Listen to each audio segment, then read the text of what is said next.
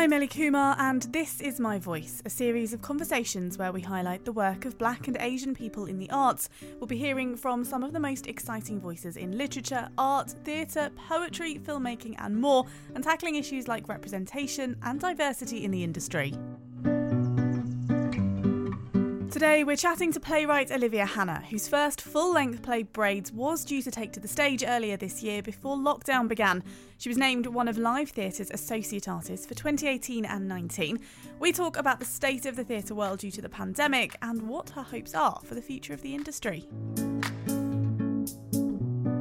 How did I get into theatre in the first place?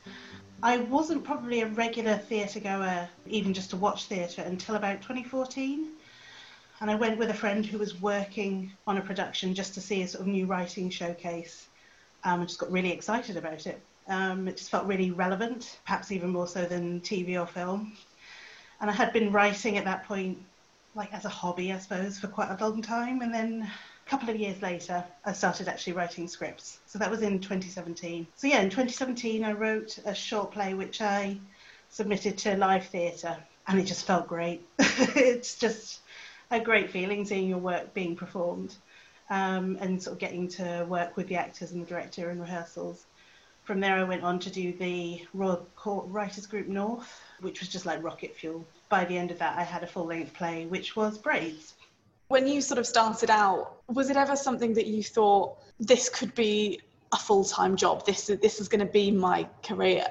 It felt like my hobby had got out of control, to be honest. like, and I, I definitely had aspirations to do more and sort of take it more seriously and push myself. Um, but the thought of actually becoming a writer seemed very, I mean, it still is a little distant. It feels closer now, um, but I do still work um, as a translator as well because, you know, theatre doesn't pay a lot, if we're being honest. So there's most people have something else. But yeah, it definitely feels a lot closer now. And that feels actually quite quite a steep trajectory to have gone from let me try this thing that might be fun to actually I want to make this my job in three years, I guess it's been a bit less. Which is fantastic to say about you, isn't it? It's when you look back at yourself, I guess you must be just so proud that this has this has happened so fast. I mean, I've worked hard, but a lot of it's about support, and I think it's being in the right place at the right time. So being able to do things like the Royal Court Group, getting support from live theatre, those things make a huge difference there's only so much you can do on your own as a you know as an artist.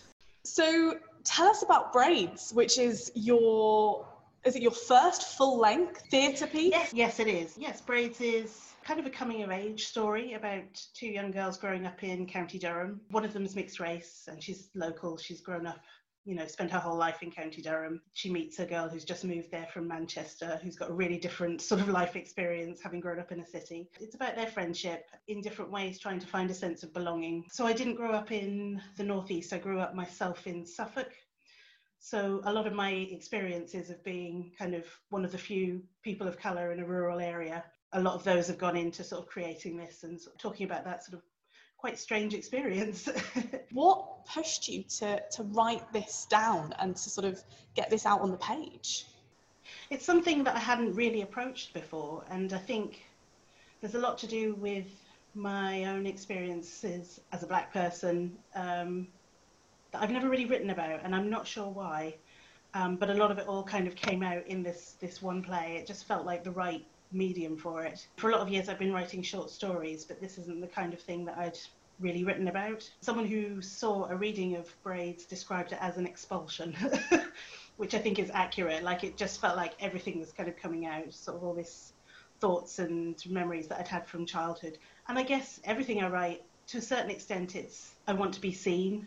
I want to let people know what my perspective of the world is. So this is how I see the world. This is this is what's different for me. And just I don't know, it felt important to show a slightly different side to the Black British experience. I mean, when you look at obviously your experiences back in the 80s and 90s, and compare them to obviously what your characters go through in modern day County Durham.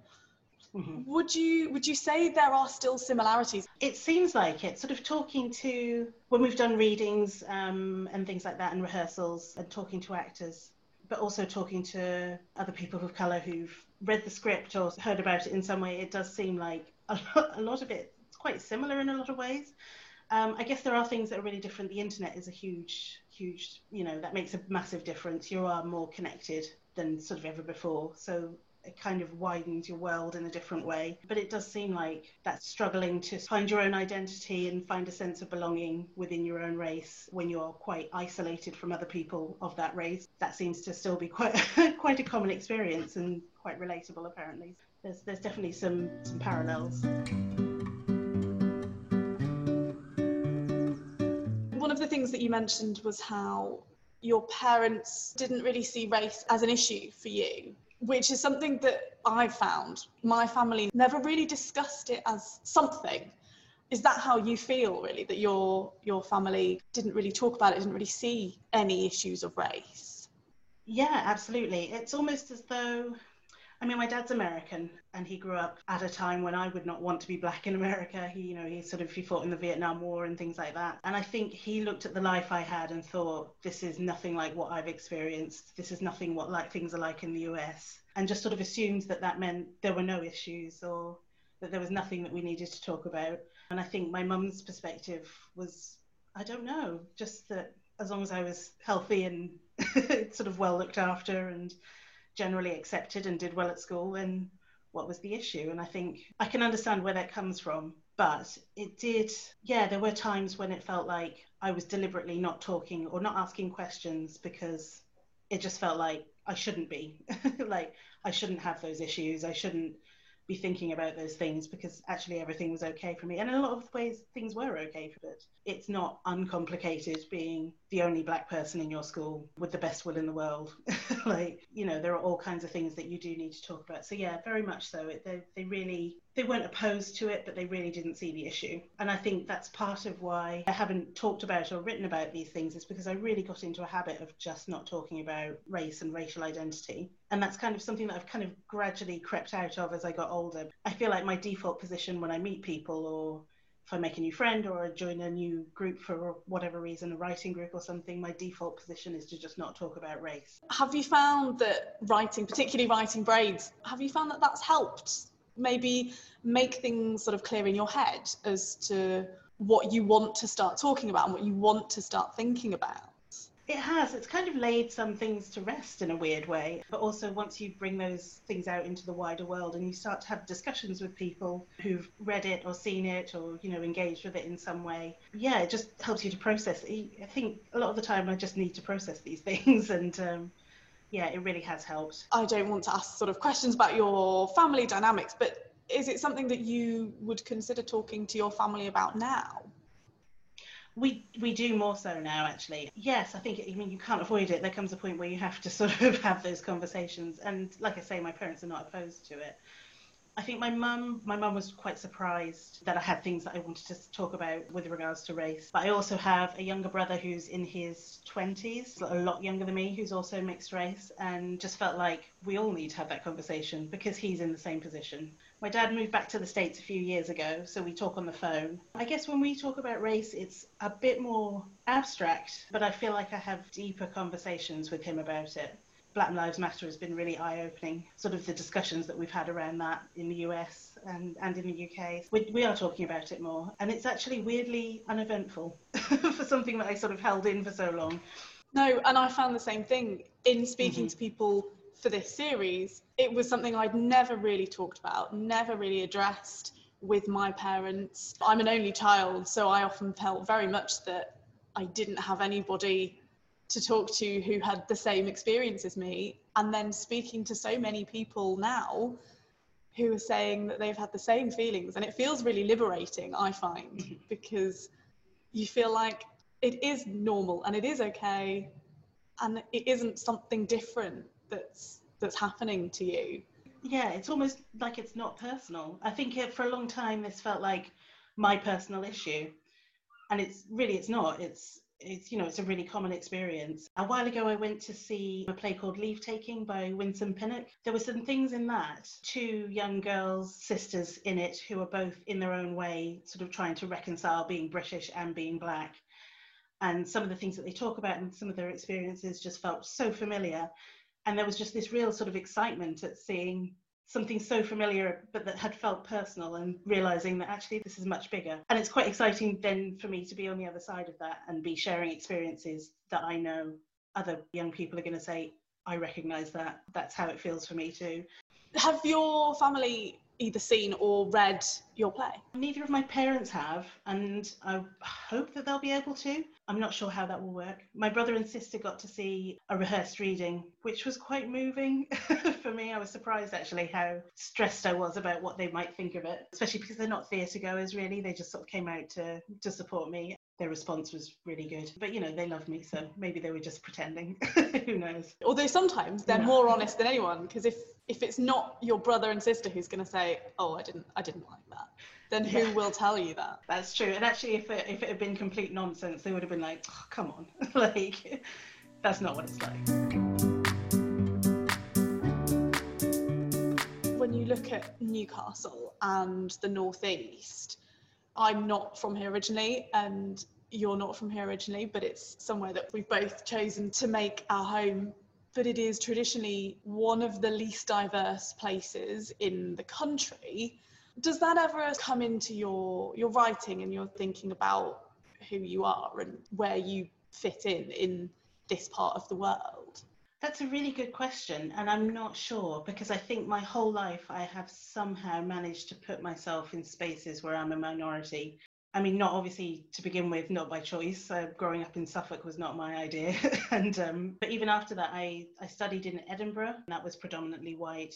Then I moved to South Korea for a couple of years. Not a hell of a lot of black people there, and then yeah, I kind of ended up in the northeast. So in a way, that's my normal is sort of being in a minority. And actually, Newcastle might be one of the more diverse places that I've lived, weirdly enough. I think when it's just sort of the water that you're swimming in, you're not really aware of whether it's influencing you or, not.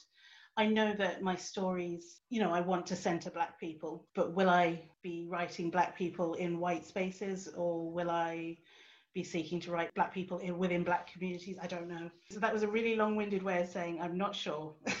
I'm excited to find out. I've got more writing ahead of me. That's a writer's answer, isn't it? It's just letting yeah. letting all the thoughts out. To take it back to to your work um, and to to braids in particular, you talk about the fact that it's set in County Durham, but one of the characters has come from a massive city. And how important was it that the other character had come from somewhere like that rather than from the same place. I wanted someone with a real outsider's view of the region to kind of come in and go, what the hell? I did want someone with a really very different experience.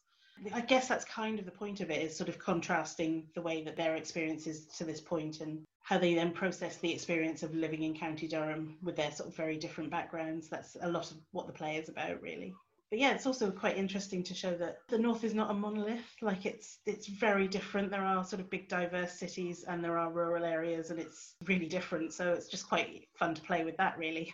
I mean, going back to the idea of like rural areas. Obviously, you said that you grew up in, in Suffolk. Is that somewhere that you would consider making a base again or, or moving to again somewhere that is so rural? Is it something that you would ever consider going back to?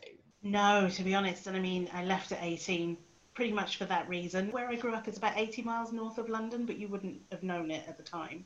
We never went to London. It always did feel really disconnected, and I never really felt like that suited me. I think if I were going to move away, it would be further away other people love that. It does feel like you are out of the world a little bit, but that's not for me. Actually, I'm almost surprised that I've stayed in Newcastle for as long as I have. I can get to a field when I want to, but I don't feel like I'm stuck on the edge of a field constantly, which was kind of how I felt growing up. Yes, no, that was oh, the town that I lived in was there was one bus an hour that took yeah. 50 minutes to get somewhere that actually would only take you 15 minutes in a car. Yeah, that's it, because that one bus goes everywhere.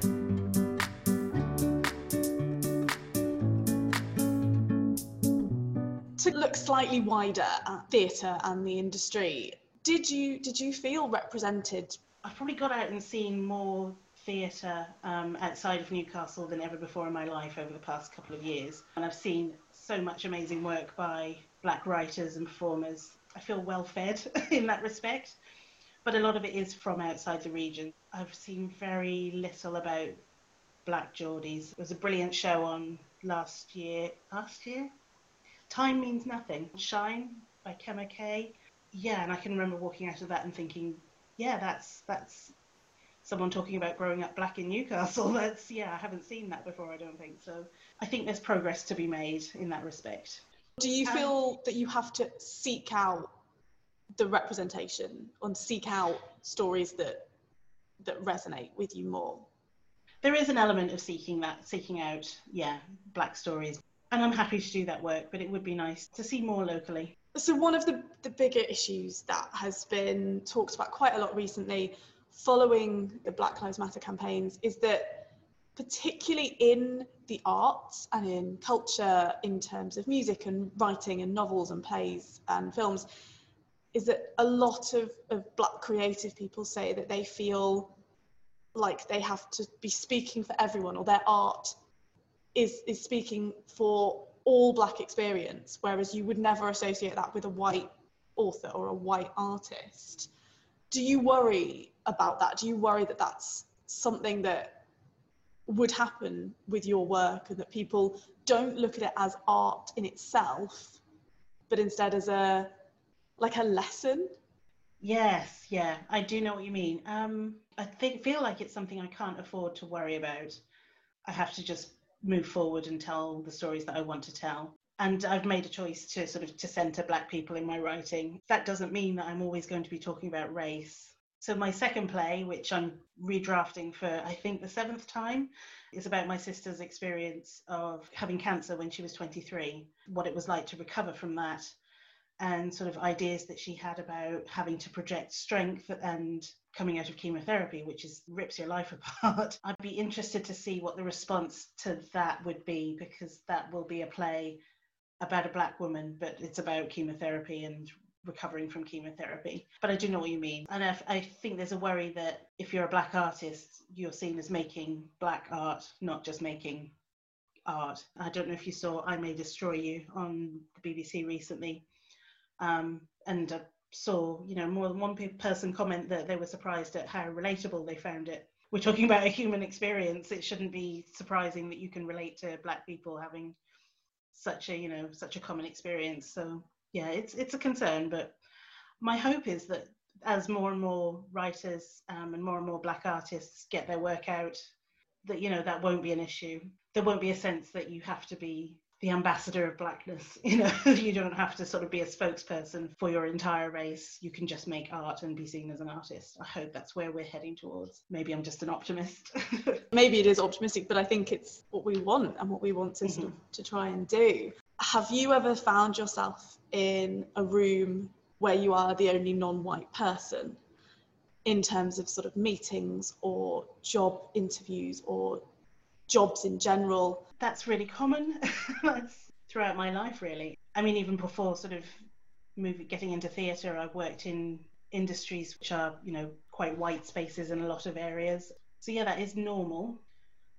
I don't know. I think it depends on what the space is, what the purpose of the space is. I mean, sort of part of when I sort of say I don't tend to talk about race, definitely in all white workplaces, that's a subject that I wouldn't have broached.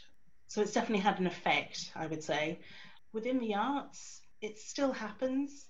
I feel like meetings and um, sort of encounters that I have within the arts, they're approaching me as a black artist, and my writing is partly about race, and it feels like I can speak freely I have to assume that kind of they're on my side and that they're interested in those issues, but also that, you know, they're investing in me not just as a black person, but as someone with a voice who has potential. So again, it's one of those things, it's just part of the air that I breathe, the water that I swim in. So it's really hard to think about how it affects me, but it probably does affect me. I'm just not aware of it. it's almost hard to tell. You don't realize you walk into a room and you're sitting there and a lot of the time for me, I don't notice it until an issue is raised, until something happens or somebody says something and I would just sit and go, well, no.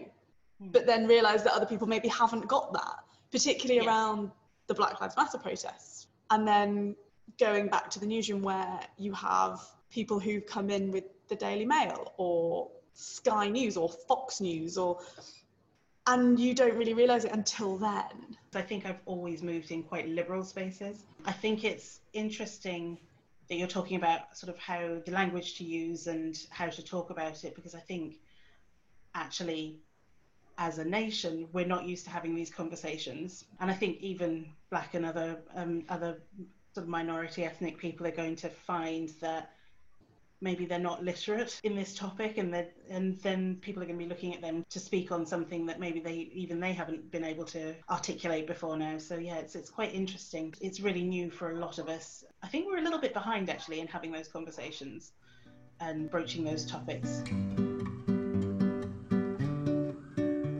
obviously the big elephant in the room at the moment for all theatre playwrights actors is coronavirus and the pandemic has has kind of shut everything down. Mm. And without without dwelling too much on on it, but are you worried about the future of theatre, the future of your play? Yes, both of those things. We all kind of breathed a sigh of relief when um, the sort of the arts rescue package was announced, but I still don't know quite what that means exactly for theatre we're still seeing theatres having to go into redundancy or close. Yeah, it's going to it's going to make a drastic difference to the amount of work that theatres can put on in the future. So yeah, it is it is worrying. I suppose we can also look at it as an opportunity to reshape theatre and to sort of restart in a different way. I think in the long term we'll be fine. Again, maybe I'm just being an optimist, but I think in the long term we'll be fine. But I think there's some quite painful times ahead. And in terms of braids, I hope it really is just a, a postponement and that we'll get to see it at Live Theatre. I think that's the venue that I most want to see that play performed at. But you know, it's it's tough. It's a really tough time. So I'm I'm just kind of trying not to have any specific expectations and just hope for the best. It feels a little bit like we're in limbo and who knows what's going to be on the other side of it.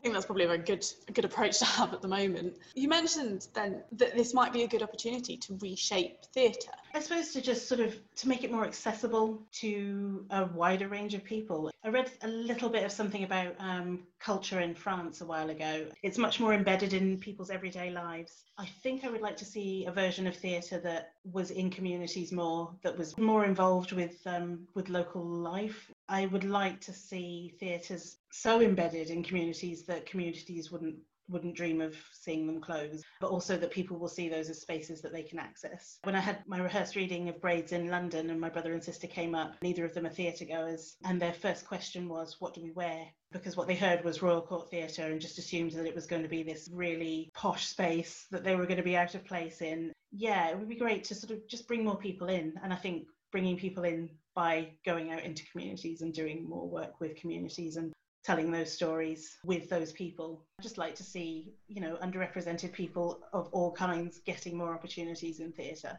I think there's a fear that theatre will sort of contract to the familiar and just really focus on what are seen as successful stories. I think there's a worry that yeah, we'll just go back to everything being by and about white dudes. We've said several times that you're very optimistic in this, and we've been we've been doing the optimistic line. So for this, we will be optimistic.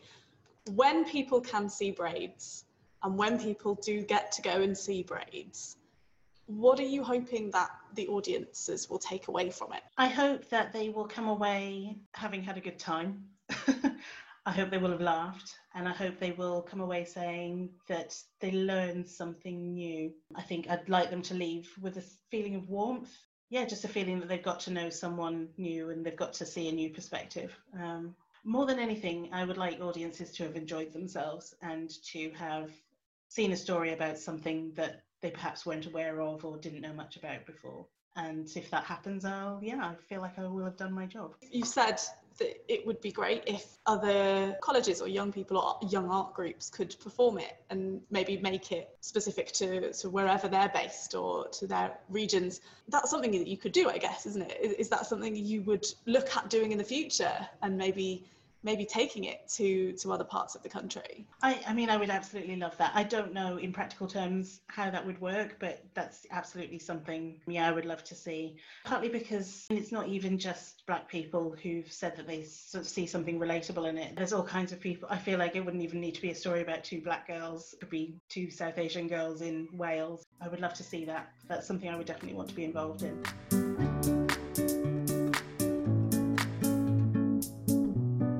Olivia Hanna's Braids will hopefully be back on stage at Live Theatre in Newcastle as soon as possible, and until then, she's working on her second play. This Is My Voice is a series produced by me, Ellie Kumar.